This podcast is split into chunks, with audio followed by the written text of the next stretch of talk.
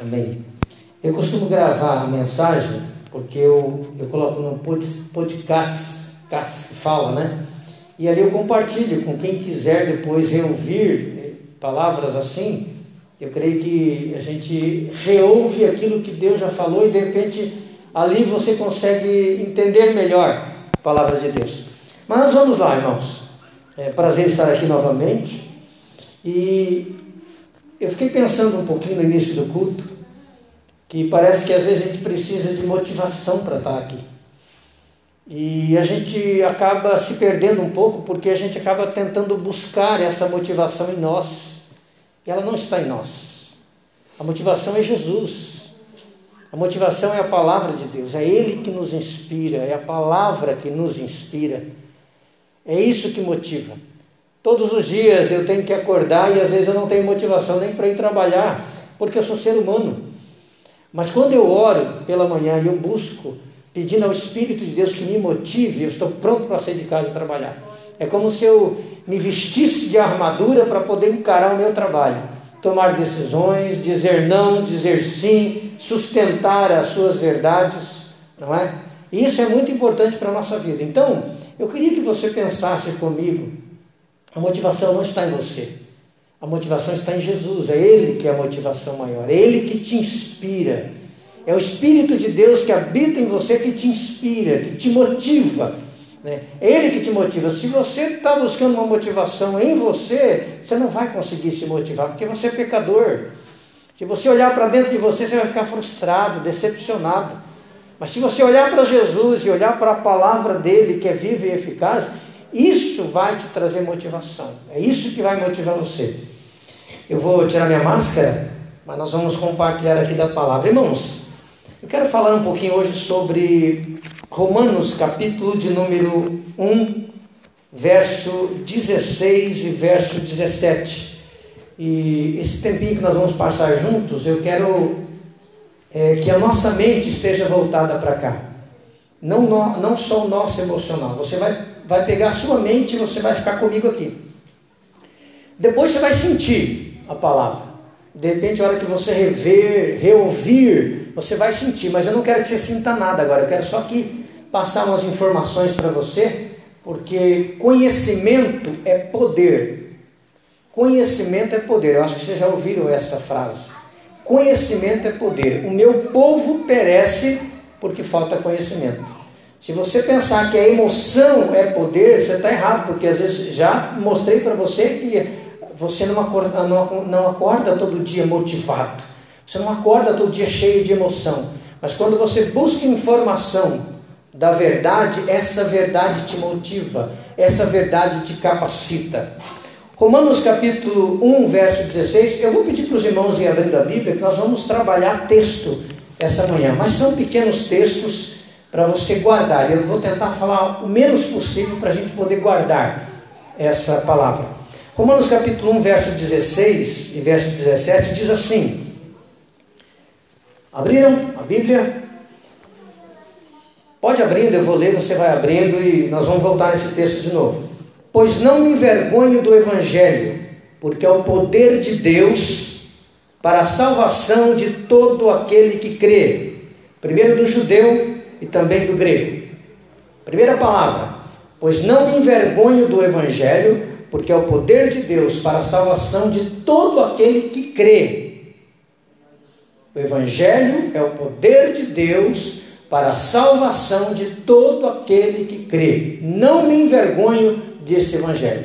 Segunda parte, visto que a justiça de Deus se revela no Evangelho, que é o poder de Deus, de fé em fé, como está escrito, o justo viverá por fé.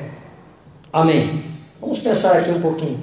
Irmãos, a coisa mais gostosa que tem é quando você não tem que se envergonhar de você, porque você não falou palavras horríveis, porque você não se comportou mal, porque você não não aborreceu outras pessoas, porque você não envergonhou outras pessoas, você pode andar de cabeça erguida. E a coisa mais gostosa que tem é que independentemente de onde você estiver, você volta para sua casa de cabeça erguida. Você não tem do que se envergonhar.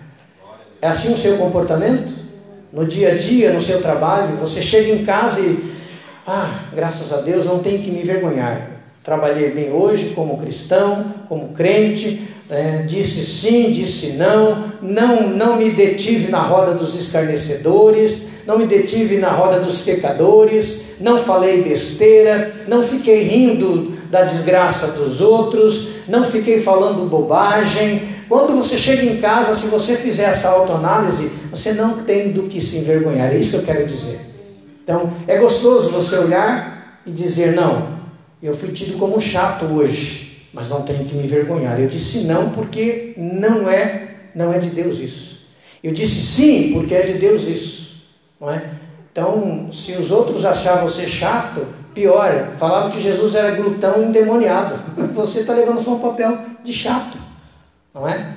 Então, pensa um pouquinho sobre isso. Quando Paulo diz, não me envergonho do Evangelho, porque é o poder de Deus, é isso que eu queria dizer. Pensa um pouquinho. Quais são as vergonhas que você já passou nessa vida? Vergonha do quê? Se você estava certo, por que você vai ter vergonha de estar certo? Não é? Não há necessidade de termos vergonha quando estamos certos, quando estamos dentro da verdade. Vamos ficar sozinhos às vezes. Vamos ficar sozinhos às vezes porque defendemos uma verdade, porque acreditamos numa verdade. Mas lembre que isso é uma tomada de alguém que crê de alguém que acredita, de alguém que não está em cima do muro. Quando o apóstolo Paulo diz assim: Eu não me envergonho do Evangelho, porque este Evangelho é o poder de Deus. É aquilo que eu disse no início: o que me motiva não sou eu, o que me motiva é o Evangelho. Ele é o poder de Deus. É nele que eu tenho que andar, é nele que eu tenho que acreditar. As emoções vêm e voltam, mas o Evangelho ele permanece. E quando eu não tenho emoção, eu preciso acreditar nesse evangelho, porque é o poder. Palavra aqui é dunamis, é explosão. Né? É aquela coisa, aquele impacto que você não nem. Mas como que aconteceu isso comigo? É a fé que produz isso. Né? Esse evangelho causa uma explosão no seu coração, essa palavra causa uma explosão no seu coração que muda todas as suas emoções. Você estava desmotivado, mas quando você orou a palavra, ela te rejuvenesceu, ela mudou a sua vida, transformou o seu coração. A palavra evangelho vem da palavra grega evangelos, significa boas novas. Só isso, boas novas. Então, o primeiro ponto que eu quero abordar aqui é que nós precisamos entender que o evangelho é as boas novas de Deus. E quais são as boas novas de Deus? Primeiro, o fato de Jesus Cristo ter vindo e trazido para nós salvação. Isso é boas novas. Né? Amém por isso. Então grave isso na sua cabeça. E a palavra salvação, ela tem vários significados. Primeiro, a palavra salvação significa que você estava morto e agora você está vivo espiritualmente. Primeira coisa que você precisa entender, isso é salvar, é retirar você de um mal maior, de uma cegueira, de uma morte, e aí ele te ressuscita. E foi isso que Jesus fez. Então a palavra salvação, ela significa exatamente isso. Trazer você dos mortos para a vida. Isso já é um milagre. Efésios capítulo 2 fala que nós estávamos mortos nos nossos delitos e pecados. Nós andávamos segundo o príncipe da potestade do ar, segundo o curso deste mundo. Éramos por natureza filhos da ira, como também os demais. Que demais é esse? Esse que ainda não ressuscitou, esse que ainda está morto. Então, evangelho, as boas novas, significa que eu estava morto e eu fui ressuscitado. Pensa nessa verdade. Você já ressuscitou? Você já está vivo? Você consegue entender isso que Jesus veio fazer por você? A segunda coisa é que salvação significa que você é, é, não só ressuscitou do mundo dos mortos espirituais, como também você foi liberto do império das trevas, e Colossenses deixa muito claro isso para nós, Colossenses 3, 2. Ele nos libertou do império das trevas e nos transportou para o reino do Filho do seu amor, no qual temos redenção, a remissão dos pecados. Então aqui nós já entendemos que o Evangelho é tirar você do mundo morto e ressuscitar você. Depois, retirar você das garras do diabo, de Satanás, sem medo de falar nesse nome, porque é isso que Deus fez por você. É isso que Jesus fez por você. Então, isso significa evangelho. E a terceira coisa é que esse evangelho proporciona para nós cura, milagres. Né? Que bênção, não é? Mas não é só isso. Às vezes você pode se emocionar com tudo isso que, que você está ouvindo, mas o Evangelho não é só isso. E o segundo ponto que eu quero abordar sobre a questão do Evangelho é que Paulo diz que ele não é só boas novas. Ele diz aqui que a justiça de Deus se revela no Evangelho. E aqui tem um ponto que eu quero é, trazer para nós para equilibrarmos. Por quê? Porque eu fico preocupado quando o Evangelho só fala sobre cura, libertação, sobre bênçãos. Todo mundo fica atrás de Jesus para poder comer o pão. Irmãos, o Evangelho não é só isso. A Bíblia diz que o Evangelho é justiça de Deus. Eu penso que por isso que muitas pessoas, viu, irmãos, entram na igreja e saem, que ele fica decepcionado. Porque ele espera só um evangelho barato.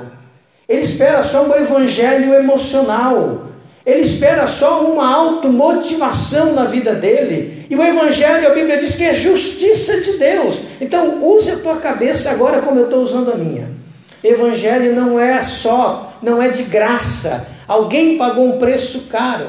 O Evangelho é boas novas. Isso eu já disse para você agora. Isso é boa nova. Ah, que alegria! Fui ressuscitado, estou livre das garras de Satanás, agora eu posso ser curado, eu posso ser abençoado, porque a Bíblia diz que nós somos abençoados com toda sorte de bênçãos espirituais nas regiões celestiais em Cristo. Amém por isso. Eu acredito no milagre, eu acredito na cura, eu acredito na libertação, entendeu? E a cada dia que passa eu busco isso, isso me motiva, mas o motivo maior não é quando há cura, quando há libertação, é quando eu entendo que eu fui livre das garras do diabo, quando eu fui livre da morte, eu ressuscitei, porque Cristo me ressuscitou. E agora eu entendendo que o Evangelho é justiça, isso me faz equilibrar que o Evangelho que eu vivo não é o Evangelho de graça, não é o Evangelho barato, é o Evangelho que tem a justiça de Deus. Às vezes muitas pessoas ficam decepcionadas porque tem coisas que não acontecem no meio do povo de Deus. Você está esperando há tanto tempo, não vai acontecer, porque faz parte da justiça de Deus. Tem curas que não virão, porque faz parte da justiça de Deus. Alguém disse ali que quando Jesus estava aqui, todos foram curados. Mentira! Quem que falou isso? Não todos não foram curados, porque ele não era onipresente, ele estava ali. E ele curava, claro que muitas pessoas foram curadas, que o livro não relata, mas não todos. Todos sim que estiveram com Jesus. Todos sim que olharam para Jesus.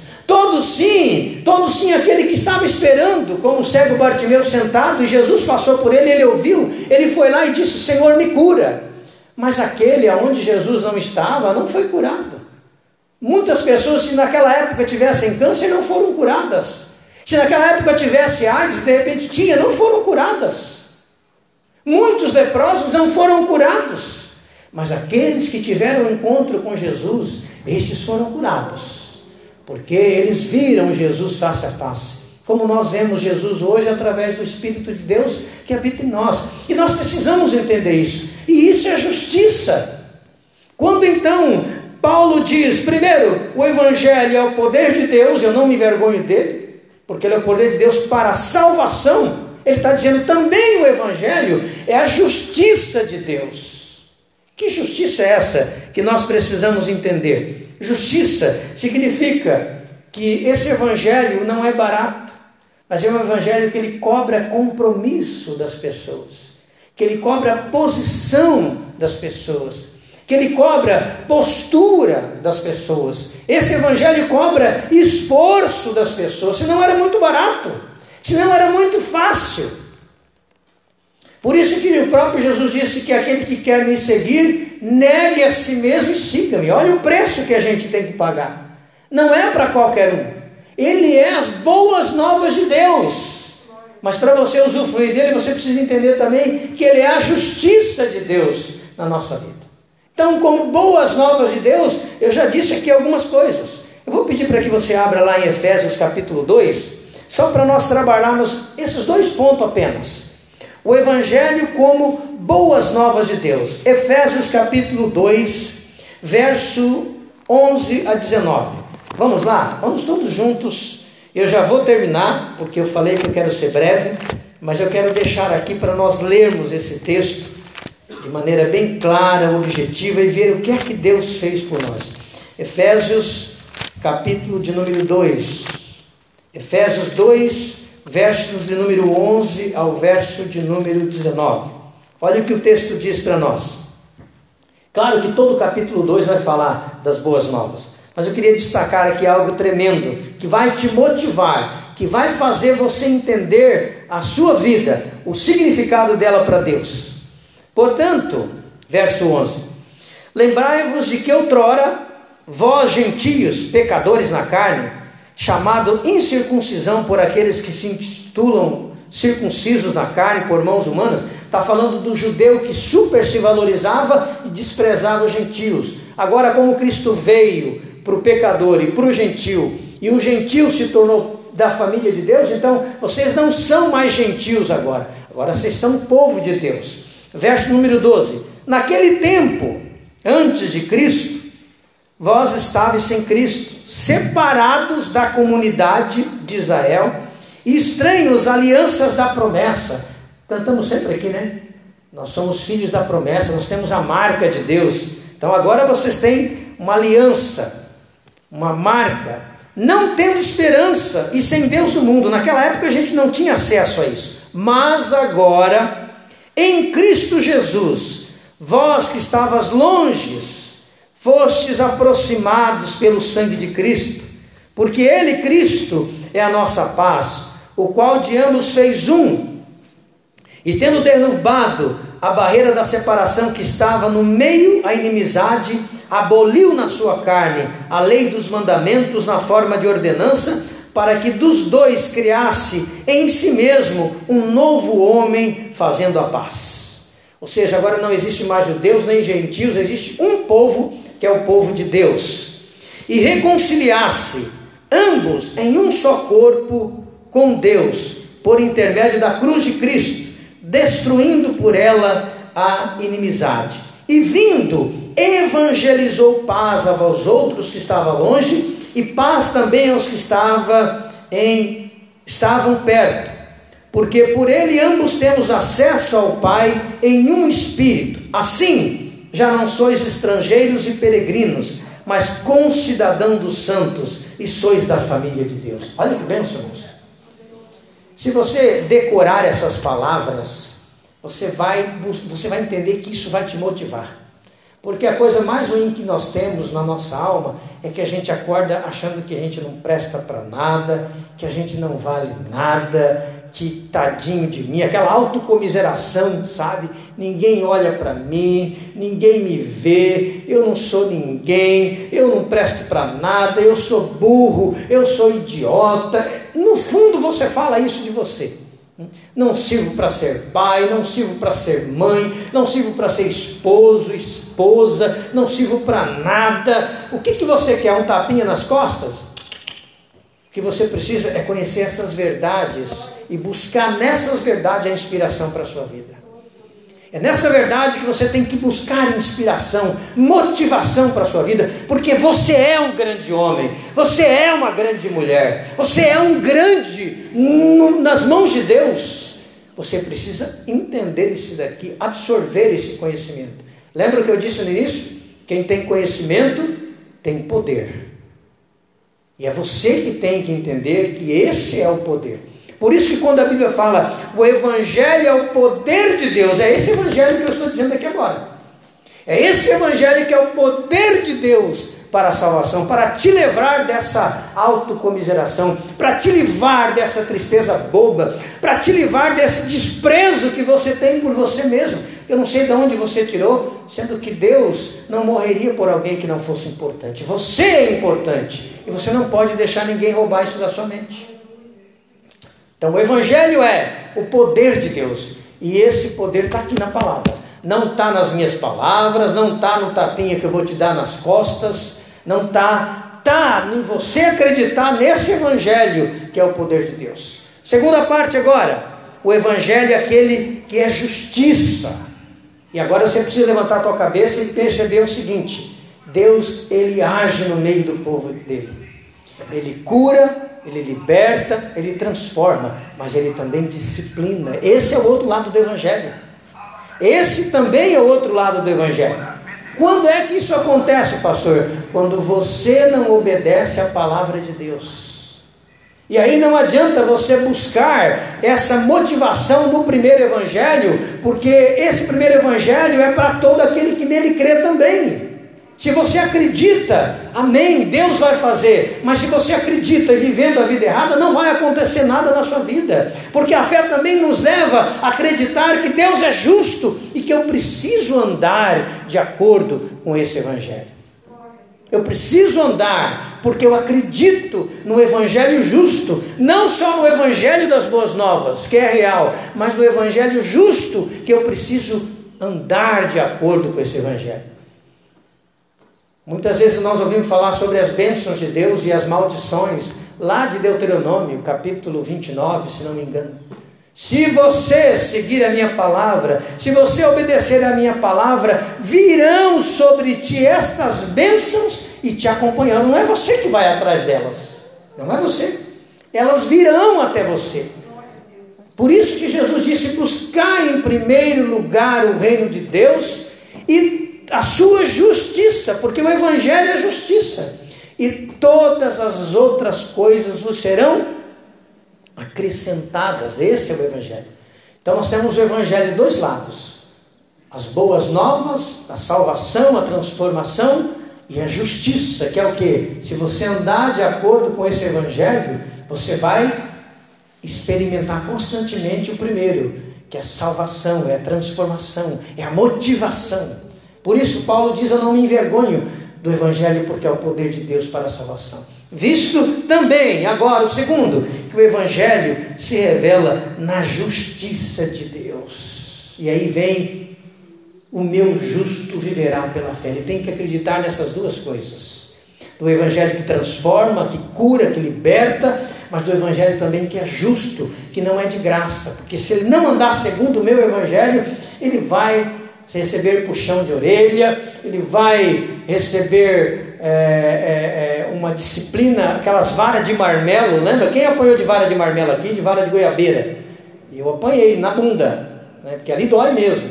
Então você não tem noção o que é uma vara de marmelo ou uma é, de goiaba, porque a Bíblia fala que a vara afugenta a estutícia da criança, a loucura, a bestice da criança, né? Então, aqueles que apanharam, hoje são grandes homens, grandes mulheres.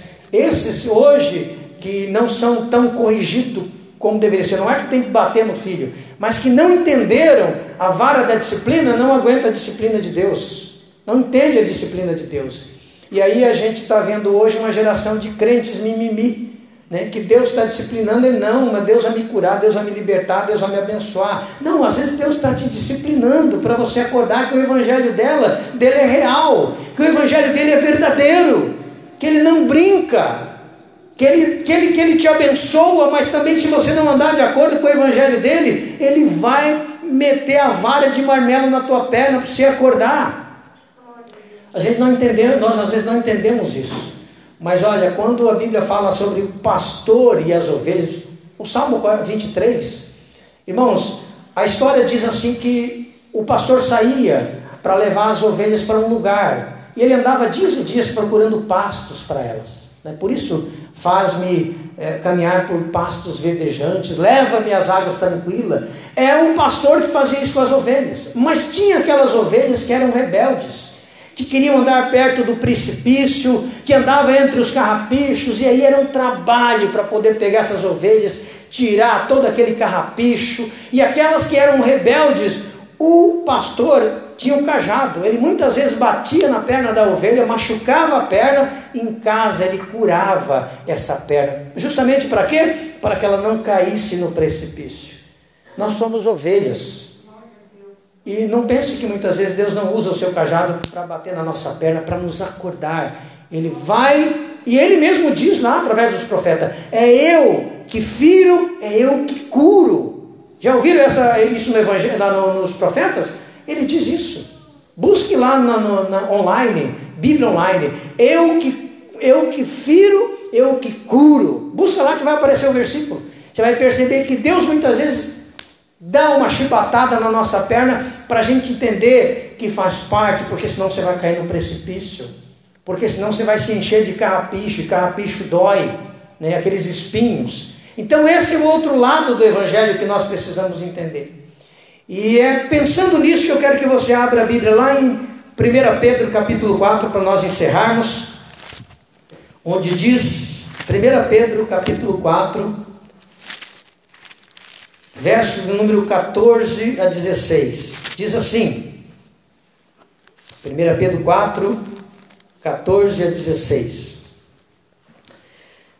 Amados, não estranheis o fogo ardente que surge no meio de vós, destinados a provar-vos. Olha, Deus prova seus filhos.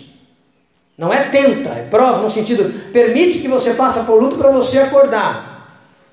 Como se alguma coisa extraordinária vos estivesse acontecendo. Pelo contrário, alegrai-vos na medida em que sois participante do sofrimento de Cristo. O Evangelho, a gente sofre também no Evangelho, irmãos. O Evangelho não é só alegria. Evangelho não é só motivação, às vezes você fica, passa por luta, mas a motivação é só o Espírito que vai te dar, as pessoas não vão te dar. Evangelho às vezes é sofrimento, você tem que entender o outro lado do Evangelho. Ah, para que também na revelação de Sua glória vos alegreis exultando. Se pelo nome de Cristo sois injuriados, bem-aventurados sois, porque sobre vós repousa o Espírito da glória de Deus. Aqueles que falam assim que eu sou de Cristo, eu sou de Deus, né, e eu não vou passar por essa luta, houve uma pregação sobre isso na teologia em 1990, que a Vanice Milhões pregava, né, que outros do Evangelho fácil pregavam, né, que não ficava doente, crente não ficava doente, é mentira. Se for assim, Paulo não, não, não tinha os seus problemas, Timóteo não tinha os seus problemas, né? Nós temos um evangelho caro, não é barato. Nós temos o prazer de sermos salvos e sermos abençoados e curados, mas também temos o evangelho que é justo. Se não andarmos segundo esse evangelho, a vara da disciplina vai comer nas nossas pernas. As provas virão para testar a nossa fé. E continua dizendo. Agora o verso 15 é importante. Olha só. Não sofra, porém, nenhum de vós como assassino, como ladrão, como malfeitor, ou como quem se intromete em negócios de outrem. Bah, isso tem muito no meio do povo evangélico, né? Cristãos intrometidos, gente que fala demais, gente que às vezes, se olhar para si, vai ficar envergonhado. Por isso que eu disse: você tem vergonha de alguma coisa? Do que você fez de errado? Paulo fala assim: olha, esse sofrimento que você tem sobre você foi você que causou. Pedro fala. Né? É uma disciplina de Deus. Agora, se você não tem do que se vergonhar, você vai viver os dois evangelhos. Você vai entender os dois evangelhos. Se sofrer, verso 16: sofra como cristão. Não se envergonhe disso, antes glorifique a Deus com esse nome, porque a ocasião de começar o juízo pela casa de Deus é chegada. Ora, se primeiro vem por nós, qual será o fim daqueles que não obedecem o Evangelho de Deus? E se é com dificuldade que o justo é salvo, e isso é mesmo, né? Nós temos uma luta pela frente. Não é fácil, esse Evangelho não é barato. Nós temos que acreditar, temos que tomar posição nesse mundo. Há muitas ideologias erradas, há muitos pareceres errados, e você precisa dizer: Eu sou crente, eu sou cristão. Vou dizer: Não, eu não concordo com esse tipo de coisa. Vou dizer sim, porque isso é de Deus. Não vou ficar em cima do muro, e você vai sofrer por isso. Eu não quero enganar você. O Evangelho é as boas novas, mas é a justiça de Deus também, e é isso que Pedro está dizendo. Por isso, verso 19: Também os que sofrem segundo a vontade de Deus encomende a sua alma ao fiel Criador na prática do bem. Irmãos, esses são os dois lados do Evangelho. Não se iluda. Evangelho não é só oba-oba. Evangelho não é só manifestação de poder, de cura, de milagre. Evangelho é justiça. Porque muitas vezes você não vai receber. E se receber, chega lá fora, acaba tudo. Não porque você não recebeu de Deus, mas é porque você ficou tão empolgado que você acha que o Evangelho é só isso. O Evangelho é muito mais do que isso.